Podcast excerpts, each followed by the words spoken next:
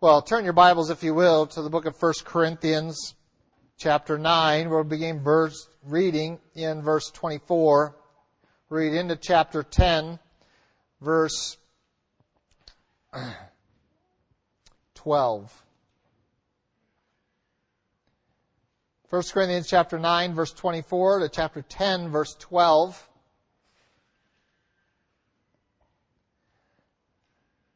I'll bring out the New King James Version, as is my custom.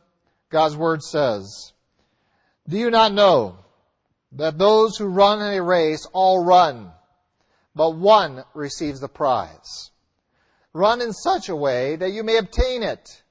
And everyone who competes for the prize is temperate in all things. Now they do it to obtain a perishable crown, but we for an imperishable crown. Therefore I run thus, not with uncertainty. Thus I fight, not as one who beats the air, but I discipline my body and bring it into subjection, lest when I have preached to others, I myself should become disqualified. Moreover, brethren, I do not want you to be unaware that all our fathers were under the cloud, all passed through the sea, all were baptized into Moses in the cloud and in the sea, all ate the same spiritual food, and all drank the same spiritual drink for they drank of that spiritual rock that followed them, and that rock was Christ. But with most of them, God was not well pleased, for their bodies were scattered in the wilderness. Now these things become our examples to the intent that we should not lust after evil things as they also lusted. And do not become idolaters as some of them as is written, the people sat down to eat and drink and rose up to play. Nor let us commit sexual immorality as some of them did. And in one day, 23,000 fell.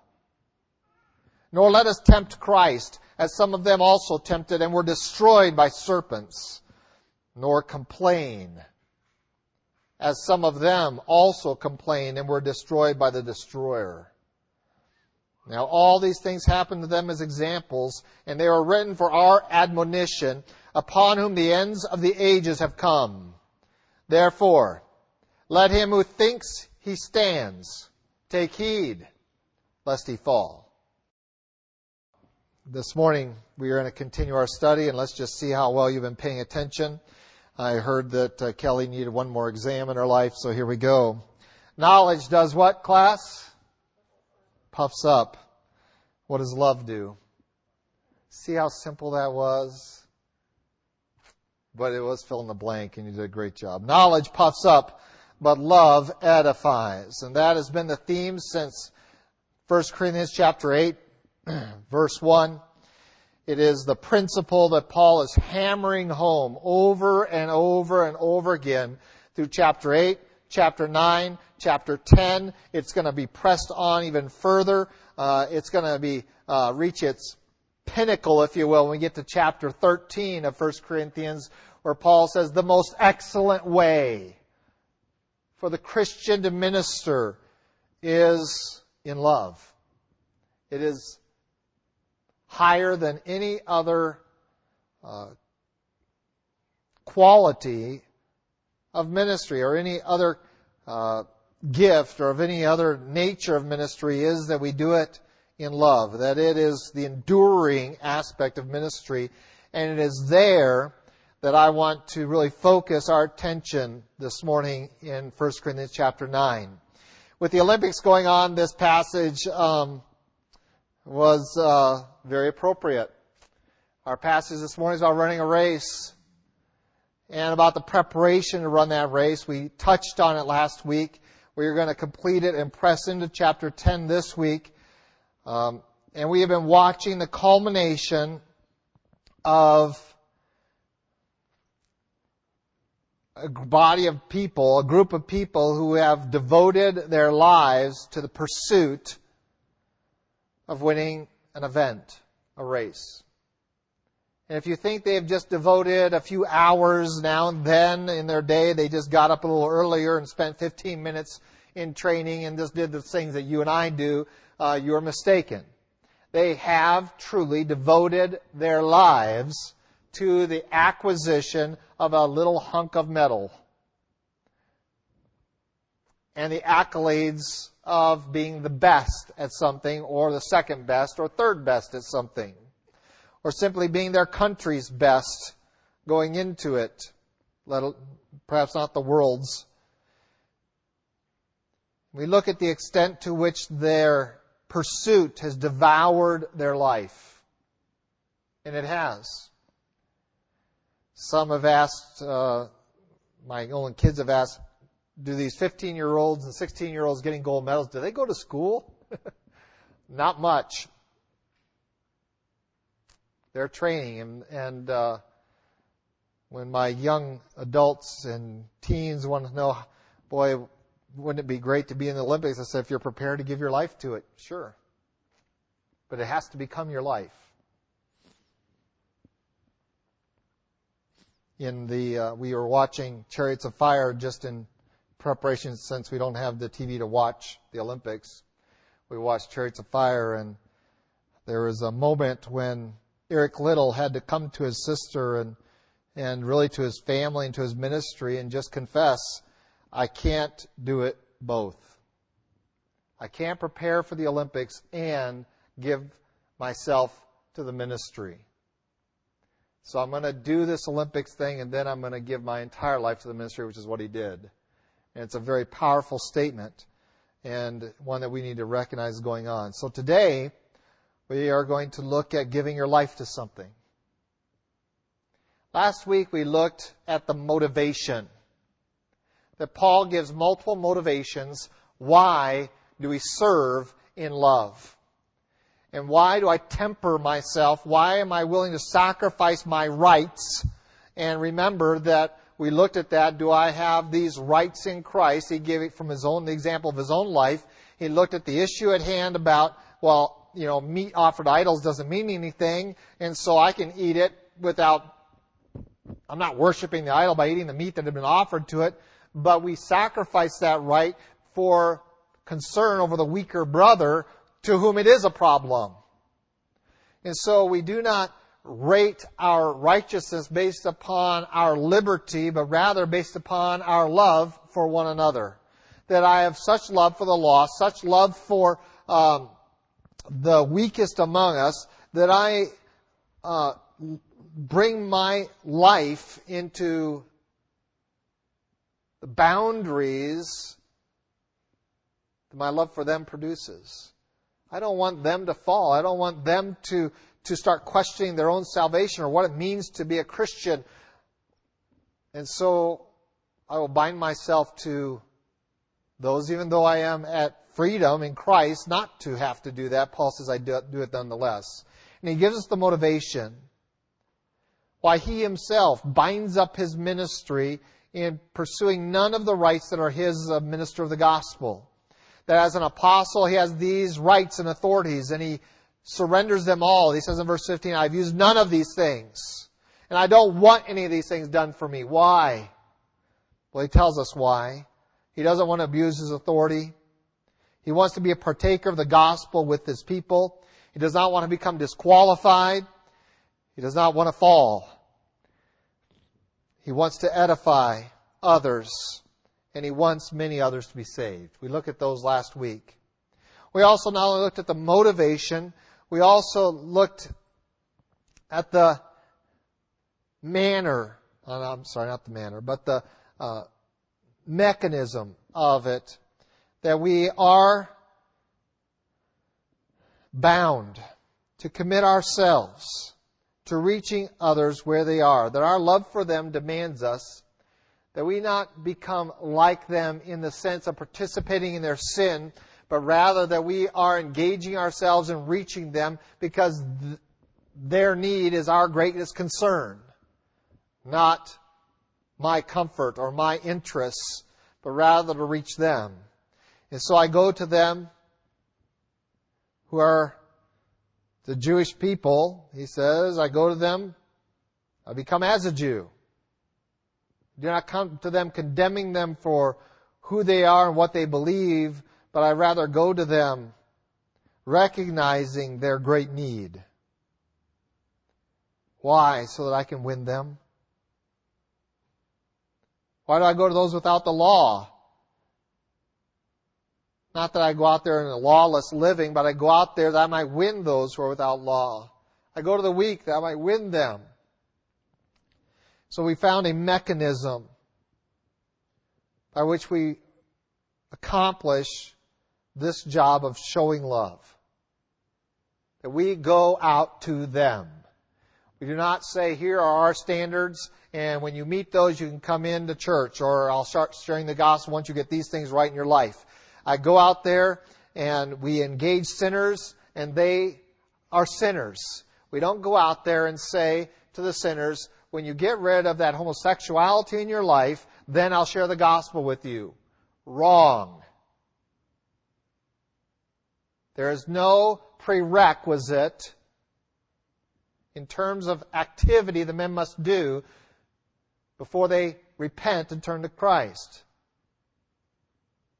Godly sorrow brings repentance. We do not demand of you that you uh, fit our bill. Once you are sober, now we can share with you the gospel. But, or that once you have reached a hundred days of sobriety, now we're ready for the gospel to go out there. Oh, if that were the case, some of you wouldn't be here. We do not go out there with our standards and say, meet these and then. Not only in terms of coming into church and oh you're not wearing the right clothes, you're not carrying the right Bible, you're not your hair isn't right, your skin isn't right anymore. You have to, um, you know, you, you just go home and change and then come back. And I've heard of churches doing that. Um, but rather, even in our, not only in that level are we talking about accepting people where they are at as sinners that need a Savior, but as we go out to them, that we view them with true, genuine Christian love. This is my desire to reach with the gospel.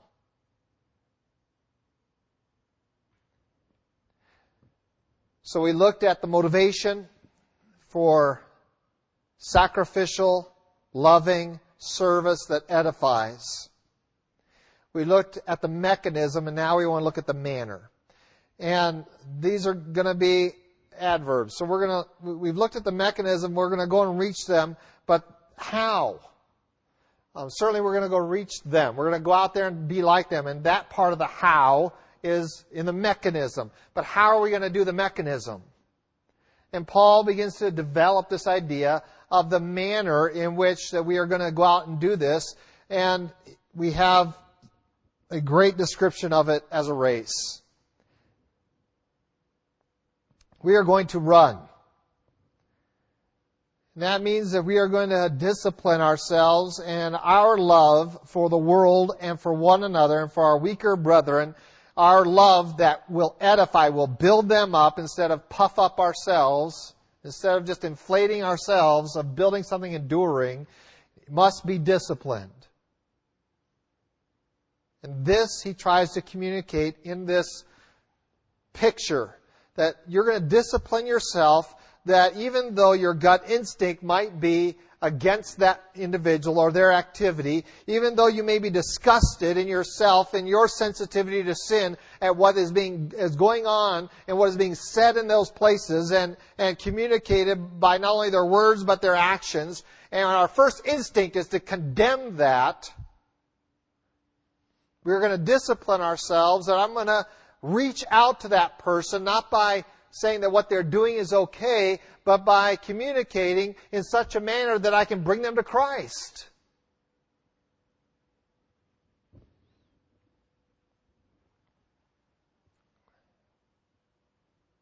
So, what does discipline love look like?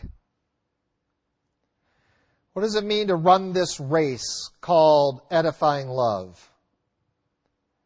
Well, I have a few thoughts derived out of his example here and pressing into chapter 10. We find that disciplined love endures.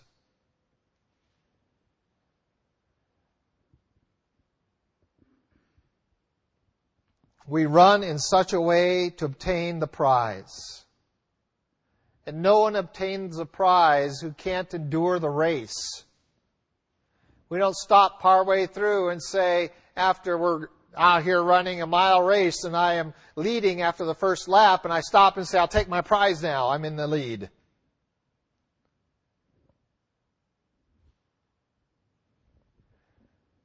At the state track meet last spring, we had a young man who was qualified out of our district, out of Highland, that qualified and was at the two mile, 3200. He knew he had no chance of winning it.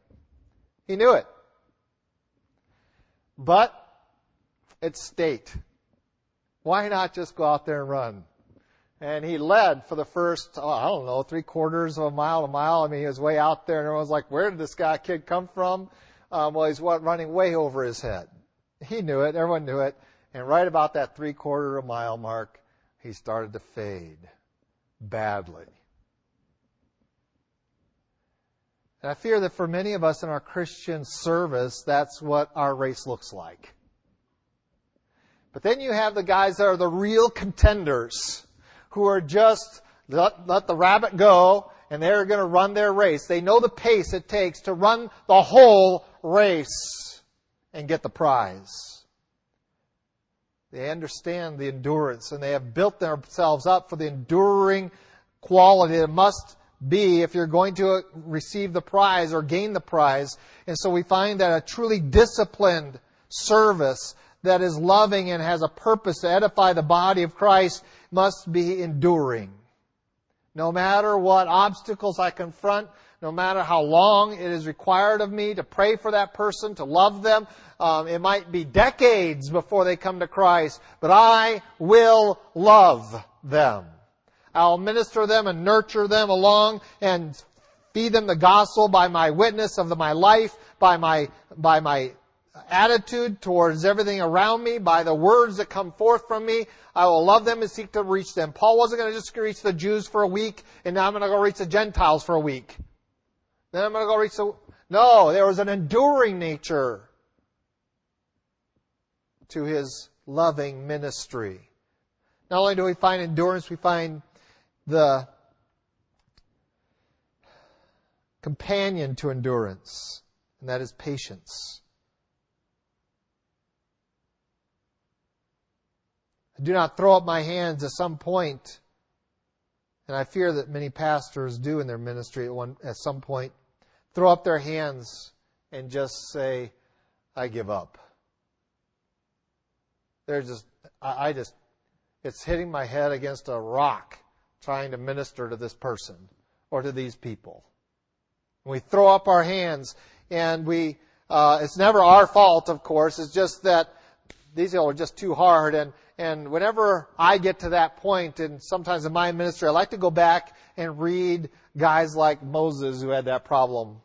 These people, Lord, that you put me over, they've got huge problems. And then God, whenever he's frustrated with Israel, says, Moses, those people of yours. And there are times that I go to God and say, Lord, this church of yours. And God looks down and says, Kirk, those people of yours. We recognize that patience and we look at, to God for that example that as we endure that it requires of us that willingness to realize that some things in some people can't be accomplished in what we would consider a reasonable amount of time that what we see one person growing in the Lord at this terrific rate and, and, and we, we excited about their desire to serve God, to serve others, to grow in the, in their faith and their knowledge of the Son Jesus Christ. Um, and then we look at another person, we go, why aren't you growing like that person? Why don't you have that interest? And we lose patience with this person because we're so excited to participate in it with this one. But to run a race that pleases God requires us to endure, and enduring love is patient, as we will see when we study 1 Corinthians 13. And that's where I've derived many of these. Thirdly, born right out of verse 25, anyone who competes for the prize is temperate in all things. We find there's the discipline.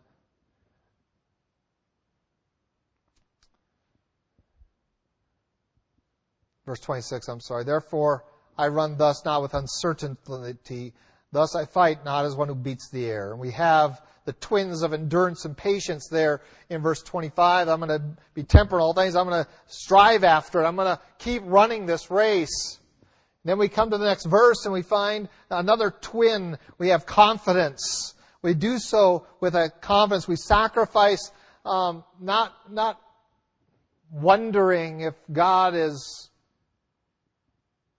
interested or involved. Paul does not go out there and run with uncertainty, he says. I'm not just beating the air. I'm not just wasting my time. I have confidence that there is substantial accomplishment in this kind of love for others. I have a confidence about what I'm doing. And its twin is faith. That just as we endure because of patience, we are, have confidence in our ministry and in our sacrifice because of our faith. That our trust is not in ourselves, but in Christ that He will do this work in others. And thus, my part, my energy, my sacrifice, my love that I put into the equation of the totality of God's ministry into those people, into that person, um, I can do so with confidence. Because I know that while God begins something, He completes it. And that this element that I add to this equation, this, this ingredient that I put into uh, his recipe is his. And my responsibility in serving God is to make sure that the ingredient that I add into the recipe of ministry in a church or in the world is the very best that I can give him that this ingredient is pure. That this element is right. And so we have this confidence that we are not engaged in a useless activity. There are some things I do that sometimes I wake up in a cold sweat saying, Am I wasting my time with that? Never in the ministry have I ever found myself doing that. There are other times, other things that I'm like, what am I doing? But when it comes to ministry of sacrificial, disciplined love that seeks to edify others, we should have a full confidence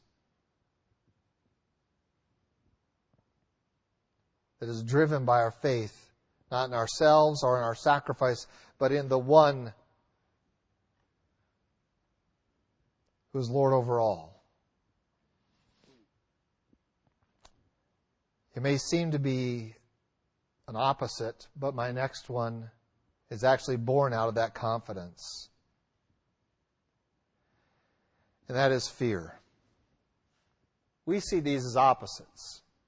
Confidence and fear are opposites, but not in Paul's development here. He runs with confidence. He runs and fights with certainty. He knows that he is doing worthwhile work, enduring work, something that will last. And so he does it by faith, not looking at today, not looking at this week, not looking at this month, but looking into eternity. You might say, well, confidence is a lack of fear. No. Confidence is a certainty of what you're accomplishing. But Paul was also in his disciplined love, showing godly fear.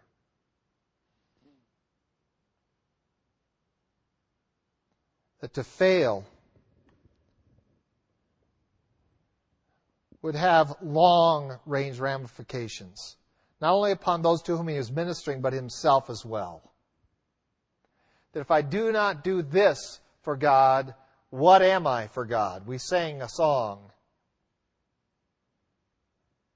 living for Jesus. If you aren't doing that, what, who are you living for? And how is that going to disqualify your life from God's plan for you? You see, the twin to fear is righteousness. That we, enduring love must be righteous. And our righteousness is not about participating in a single event, but it is loving in a godly way. When we understand God's righteousness, we understand the place that fear has in our service. We often talk about the fear of the Lord and we want to rule out uh, frightenedness and just make fear awe of God. And I think we do an injustice to the Word. God is light and in him is no darkness at all, John tells us. And that's who you're serving. How dare we serve him superficially when he is the one we're serving of that nature, that we serve that nature of God. So we serve him. We seek to do in righteousness for fear that we might be disqualified from the ministry by God himself.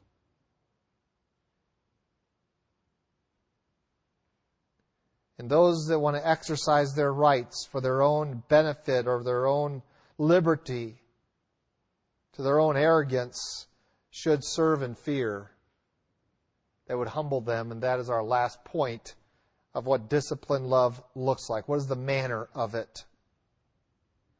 And that is that it should be,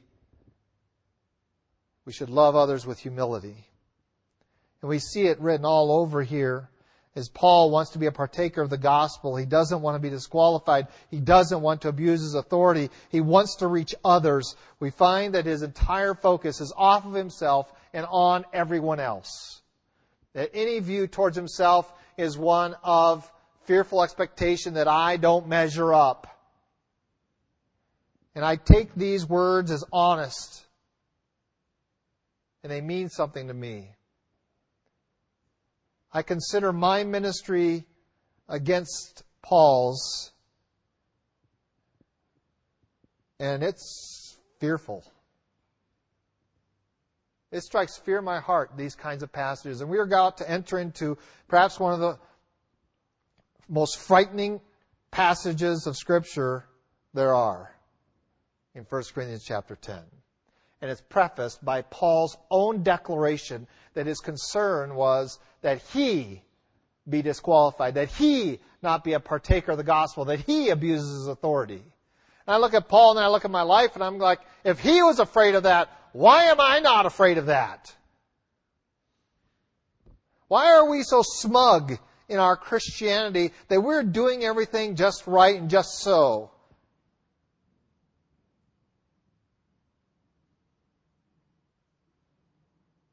When Paul wasn't. And genuine, disciplined love that's enduring and patient, confident and full of faith, fearful and righteous, and full of humility is not smug. It is always considering how we might better serve our Lord. And so to drive us out of smug love, Paul is going to give us an example from the Old Testament. And it is very frightening. I want you to see a little three letter word that is huge in chapter 10.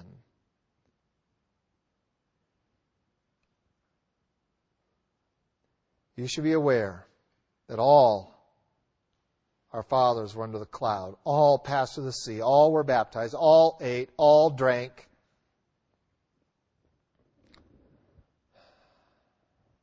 They were all delivered. We're not talking about the Egyptians that were going to be drowned. We're talking about all the people who crossed that Red Sea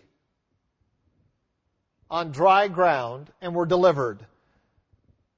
They were guarded by a fiery tower behind them from the Egyptian chariots while they crossed. They were guided across by a pillar of cloud during the day and a pillar of fire by night. They passed through the sea. They all experienced God's deliverance. First thing we find out is they were all delivered. They all went under the cloud. They all passed through the sea.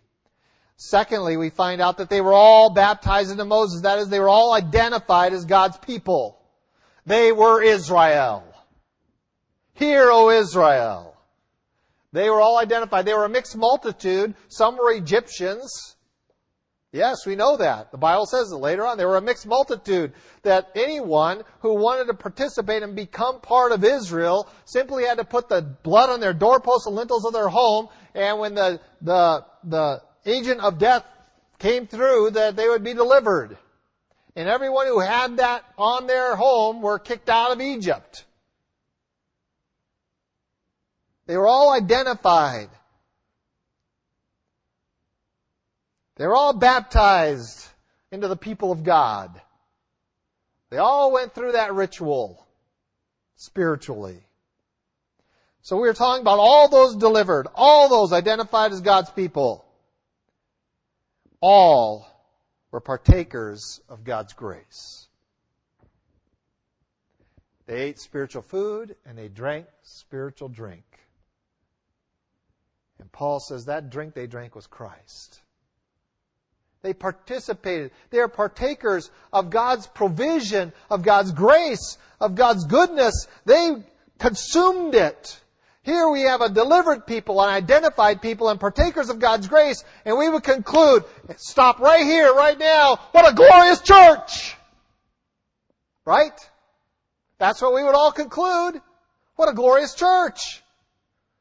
Look at what we've experienced. We've experienced God's uh, deliverance. We've experienced identification with Him. We're not afraid to call ourselves that. There's the blood on the door. I've experienced this. I've gone through the Red Sea and I'm on the other side now. Here I am. And I'm eating manna. Not bread from heaven, by the way. And I'm drinking out of a rock. I'm partaking of this wonderful provision of God. And then I'm given 40 days of testing where I lose my leader. And Moses is up on the mountain, communing with God, receiving instruction and plans for the temple, tabernacle. We're seeing credible things. We, we can know what's happening up there. There's a, the mountain's black. Cloud of God's glory has enveloped it. We've all been delivered. We've all identified ourselves as the people of God. We've all been partakers of His spiritual food and water. And then this verse that makes me shudder.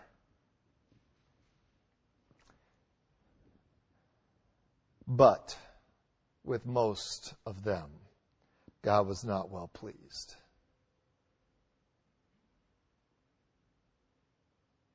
Okay, Christian. You've been delivered. Been identified with God's people. Been baptized. I've been saved and baptized partaking of God's goodness, consuming of his, of the water and the food of God spiritually. I've got the knowledge. I know God's Word. I know the Bible stories. I have memorized verses. I have, you've been partaking. Yep, you've been eating and drinking. But for the church, that's not the question anymore. When I go to the world, that's my question. Are you a believer? Have you been delivered by God from sin and slavery to sin and death? Have you been delivered? When I deal with brand new Christians, yeah, I ask them, are you going to identify yourself with your deliverer? Are you going to enter into the waters of baptism in that watery grave? Are you going to participate there and identify yourself with Christ? And yes, I go to the new Christian and I say, are you participating in God's Word and with His people and partaking of the grace of God and growing in your faith and knowledge of, your, of, the, of His Son Jesus Christ? Sure. But once we get into the camp, and here we are, and I mean, I think I told somebody that church Italy isn't for reaching the lost. Maybe that was last Sunday. It's really for the believers. Here we are in the camp.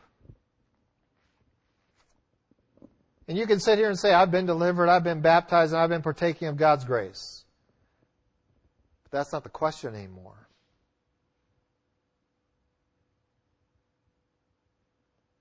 The question now is, do you please Him? Is God pleased with you? I'm not going to water these words down. I don't think I have the right to do that. God slaughtered many. A whole generation of Israel died, save two men. Died in the wilderness, and the wilderness is a picture, really, uh, in the Old Testament, wilderness of sin.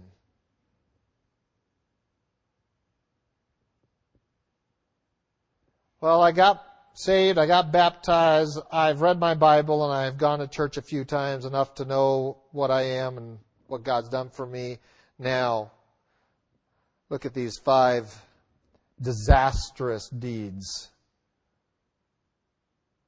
that cause Israel to deserve God's displeasure. Those are all D's, by the way. I worked at that. Five disastrous deeds deserving of God's displeasure. Here we go. They lusted after evil things. Verse 6 Now, these things become our example to the intent that we should not lust after evil things as they also lusted. They simply wanted evil things. What makes something evil?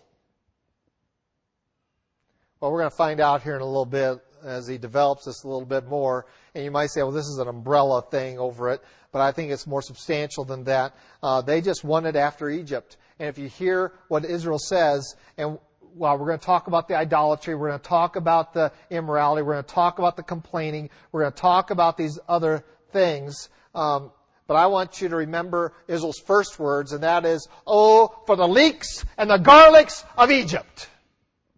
Do you remember that? Oh, back when life was so much easier and we had all that food and the variety of food and they complained against God's provision because they wanted what the Egyptians had in the variety of their diet. Can you believe it? Think back to their complaining against God. Think back to their rebellion and tell me it doesn't start off by desiring after the stuff the Egyptians had and tell me that that isn't the church today. That we are sitting here in church thinking about all the stuff I want that the world has. That I go to the media and they are filling my mind with, you want this. I want that. This is deserving of God's displeasure. What makes it evil? First of all, leeks and garlics are not evil. okay? And so certainly it's tied into the, the discontentment that we find there. But they simply wanted after things that God had delivered them from and that they had God's direct provision in manna, but that wasn't good enough. He gave them meat. That wasn't good enough. Gave them water from the rock. That wasn't good enough. Why? Because it wasn't what the Egyptians had. And tell me, you people who are redeemed, baptized, and partaking of God's goodness day after day, that you aren't lusting after the evil things of this world. That that doesn't characterize our being. And let me share with you, that's frightening to me. Because the displeasure of God disqualifies me. When I fall under the displeasure of God, I'm DQ'd from the race. They say, Pastor, what are you trying to say? You talking about being DQ'd from the ministry? No, I'm talking about being DQ'd from the race. And I take very seriously the passages of Scripture that tell us and warn us over and over again with the strongest words that are out there that you can be DQ'd from the race, even though you have staked a claim to deliverance, even though you have been baptized, even though you've been partakers of God's goodness, even though you've tasted of the heavenly gift, Hebrews says, to turn away brings condemnation. This verse, verse 5, ranks right up there with Matthew chapter 5, where Jesus says, I don't know who you are. It ranks right up there with some of the passages out of Hebrews that sends shivers up my spine over whether how many of us are really going to be seen together in heaven. When we lust after the evil things of this world, why don't we hunger and thirst after righteousness? Because that builds ministerial love. The love of God is the hunger and thirst after righteousness. Not to lust after the evil things of this world. Number two, the second disastrous deed deserving of God's displeasure is in verse 7 they became idolaters. See, they didn't just want after it, eventually they come to worship it.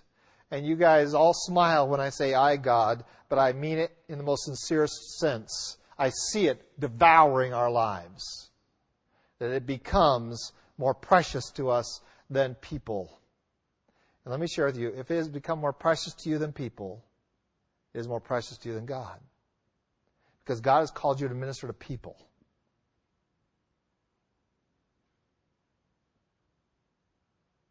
I can do it through my eye, God.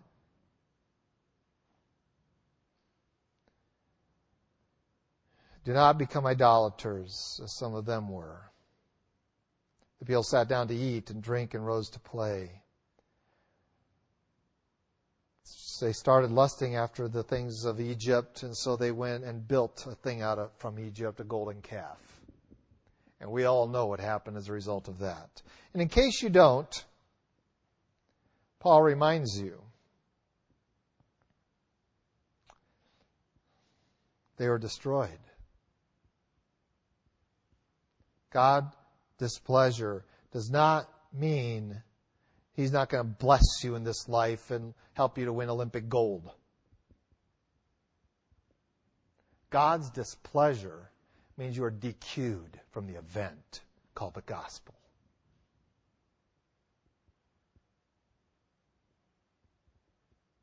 And yes, I believe in 1 John chapter 5, verse 12, that we may know that we have eternal life. I also believe 1 John chapter 1, 1 through chapter 5, 11, that says if, if, if, if. And our question we need to come to our Christian walk with is all those ifs, not claiming that verse without its conditional clauses that preface it. We are idolaters. When our entire conversation and thinking our is, is built around entertainment. Look at it in verse 7. That people sat down to eat and drink and rose up to play. What does that sound like to you but entertainment?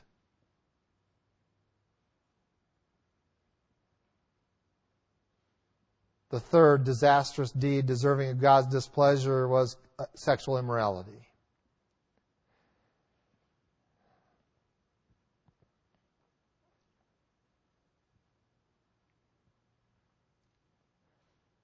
We don't call it that much anymore.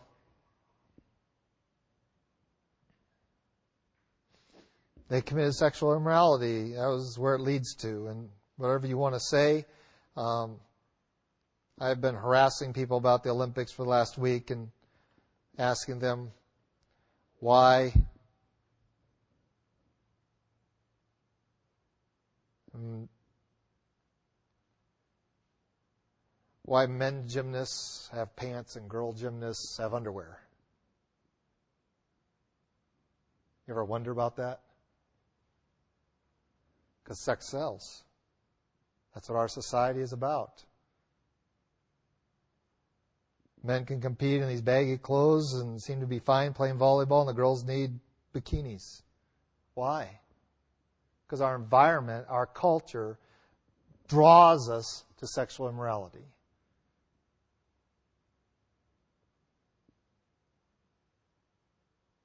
You cannot be, for any length of time,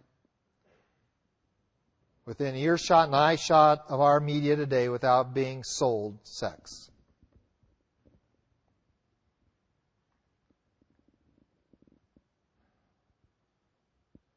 And God is displeased. And that displeasure disqualifies us. The fourth disastrous deed deserving of God's displeasure, listed for us here, is that we tempt Christ. As some of them also tempted him, is an interesting word of testing of, of that whole idea of if you're God, do this when we say. And I got to tell you, some of the prayers I've been reading on Facebook sound an awful lot like that. If you're God, do this for me when I say. And I am fearful that much of our praying starts to sound like that. They tempted Christ. That is, they tempted God by trying to question his goodness. And we have studied this before that fundamentally, our world today, in their examination of Christianity, is saying the same lie that Satan said in the garden, and that is, God isn't good. And we come to God and say, You haven't been good enough to me lately. What have you done for me lately? And that is our attitude towards God. I can hear it in the praying. That somehow we are deserving of more from God, that what we have received already is not sufficient. And so we test Him. And this is what Israel did back in Exodus and Numbers. They, they tested God, and the result was that they were destroyed by serpents until they cried out and, and Moses puts a serpent on a stick and raised it up and the only way they could be delivered was that they looked to live. Oh, that we would realize that our relationship with God is not about Him proving Himself to us, it's about our life. That we look to Him and He gives us life. And somehow He has to prove His love for us more and more by filling our bank account, by getting us a, a boat, or for getting a, a better vacation, or for solving every problem in your life that you created. Oh no. Let us not tempt Christ. And then the fifth disastrous deed deserving of God's displeasure that Israel participated in was complaining. And they were destroyed. Whoa, complaining is on the top five? Yeah. It dis- disqualifies us, not just from ministry, but from God's pleasure. We could spend a lot of time here. But I want to jump down to verse 12 to finish off. I've had a lot of content here today. Verse 12 is the warning driven out of verse 5.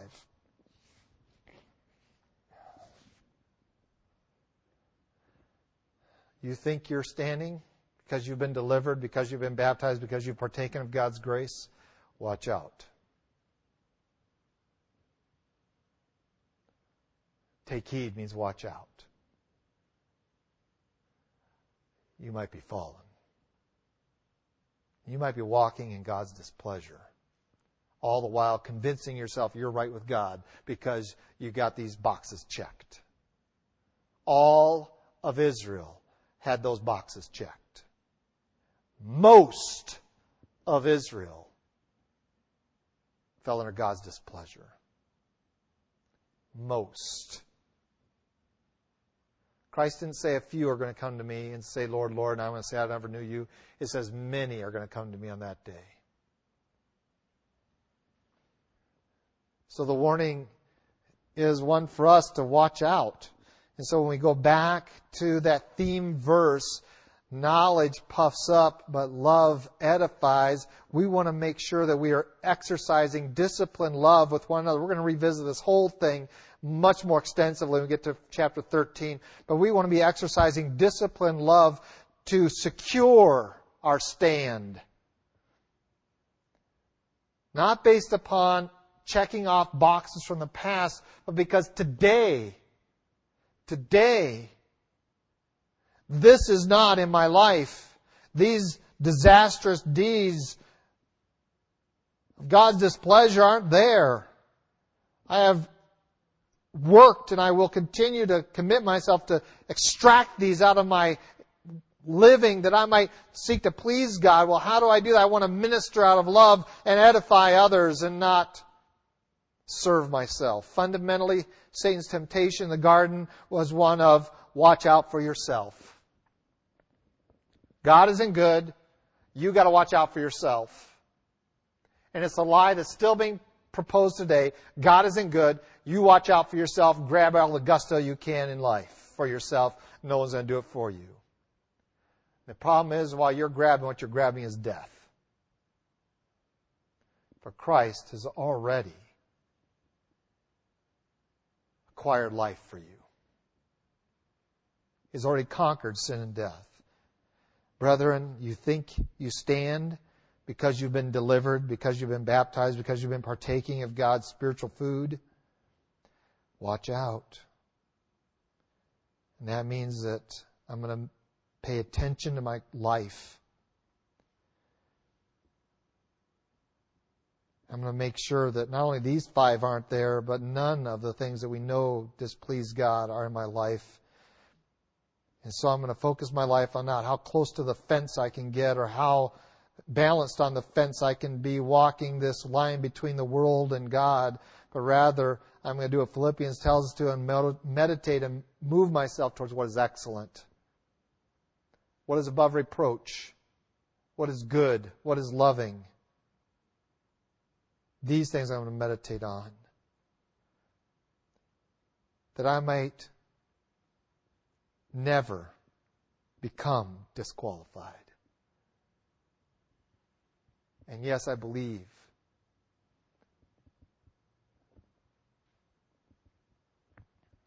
that it is possible to walk as Paul walked. But to get to that point needs to have some true fear of God in us. That we might take these statements for their face value